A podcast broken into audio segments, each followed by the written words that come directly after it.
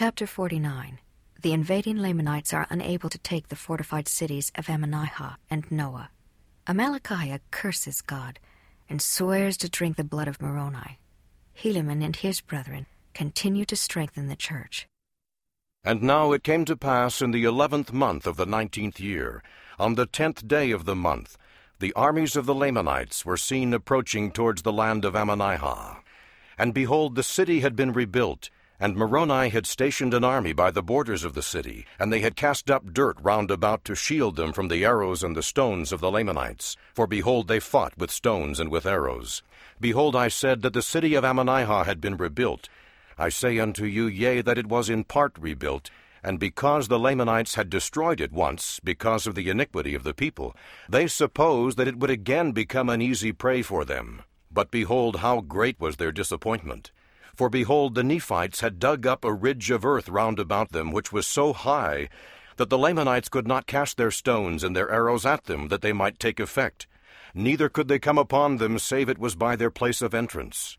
Now at this time the chief captains of the Lamanites were astonished exceedingly because of the wisdom of the Nephites in preparing their places of security.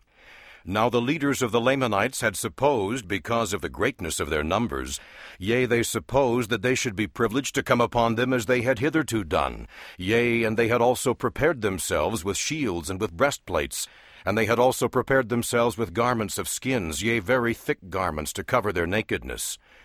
And being thus prepared, they supposed that they should easily overpower and subject their brethren to the yoke of bondage, or slay and massacre them according to their pleasure. But behold, to their uttermost astonishment, they were prepared for them in a manner which never had been known among the children of Lehi. Now they were prepared for the Lamanites to battle after the manner of the instructions of Moroni.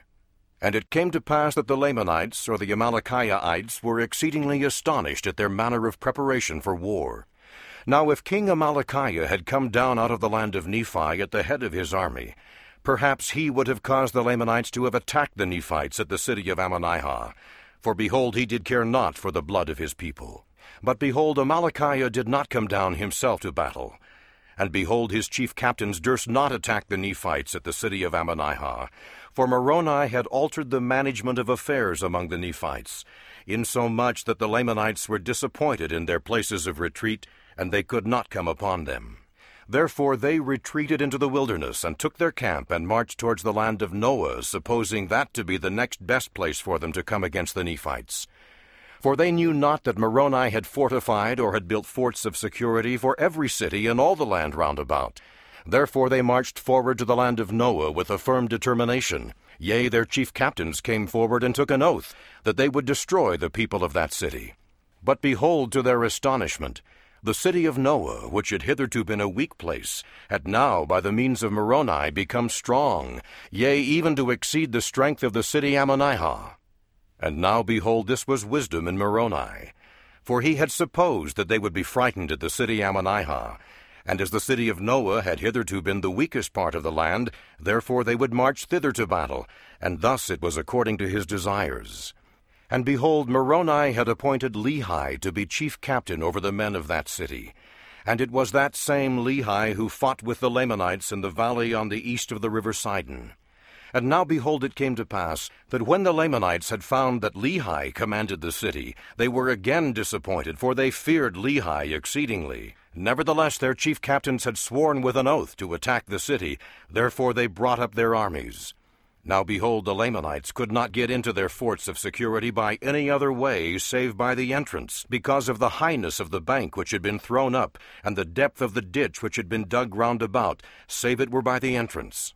And thus were the Nephites prepared to destroy all such as should attempt to climb up to enter the fort by any other way, by casting over stones and arrows at them. Thus they were prepared, yea, a body of their strongest men with their swords and their slings, to smite down all who should attempt to come into their place of security by the place of entrance. And thus were they prepared to defend themselves against the Lamanites. And it came to pass that the captains of the Lamanites brought up their armies before the place of entrance, and began to contend with the Nephites to get into their place of security. But behold, they were driven back from time to time, insomuch that they were slain with an immense slaughter. Now, when they found that they could not obtain power over the Nephites by the pass, they began to dig down their banks of earth, that they might obtain a pass to their armies, that they might have an equal chance to fight. But behold, in these attempts they were swept off by the stones and arrows which were thrown at them. And instead of filling up their ditches by pulling down the banks of earth, they were filled up in a measure with their dead and wounded bodies. Thus the Nephites had all power over their enemies. And thus the Lamanites did attempt to destroy the Nephites until their chief captains were all slain, yea, and more than a thousand of the Lamanites were slain, while on the other hand there was not a single soul of the Nephites which was slain. There were about fifty who were wounded, who had been exposed to the arrows of the Lamanites through the pass, but they were shielded by their shields and their breastplates and their headplates, insomuch that their wounds were upon their legs, many of which were very severe. And it came to pass that when the Lamanites saw that their chief captains were all slain, they fled into the wilderness. And it came to pass that they returned to the land of Nephi to inform their king Amalickiah, who was a Nephite by birth, concerning their great loss. And it came to pass that he was exceedingly angry with his people, because he had not obtained his desire over the Nephites. He had not subjected them to the yoke of bondage. Yea, he was exceedingly wroth, and he did curse God and also Moroni, swearing with an oath that he would drink his blood. And this because Moroni had kept the commandments of God in preparing for the safety of his people. And it came to pass that on the other hand, the people of Nephi did thank the Lord their God because of his matchless power in delivering them from the hands of their enemies. And thus ended the nineteenth year of the reign of the judges over the people of Nephi. Yea, and there was continual peace among them, and exceedingly great prosperity in the church, because of their heed and diligence which they gave unto the word of God, which was declared unto them by Helaman, and Shiblon, and Corianton, and Ammon, and his brethren, yea, and by all those who had been ordained by the holy order of God, being baptized unto repentance, and sent forth to preach among the people.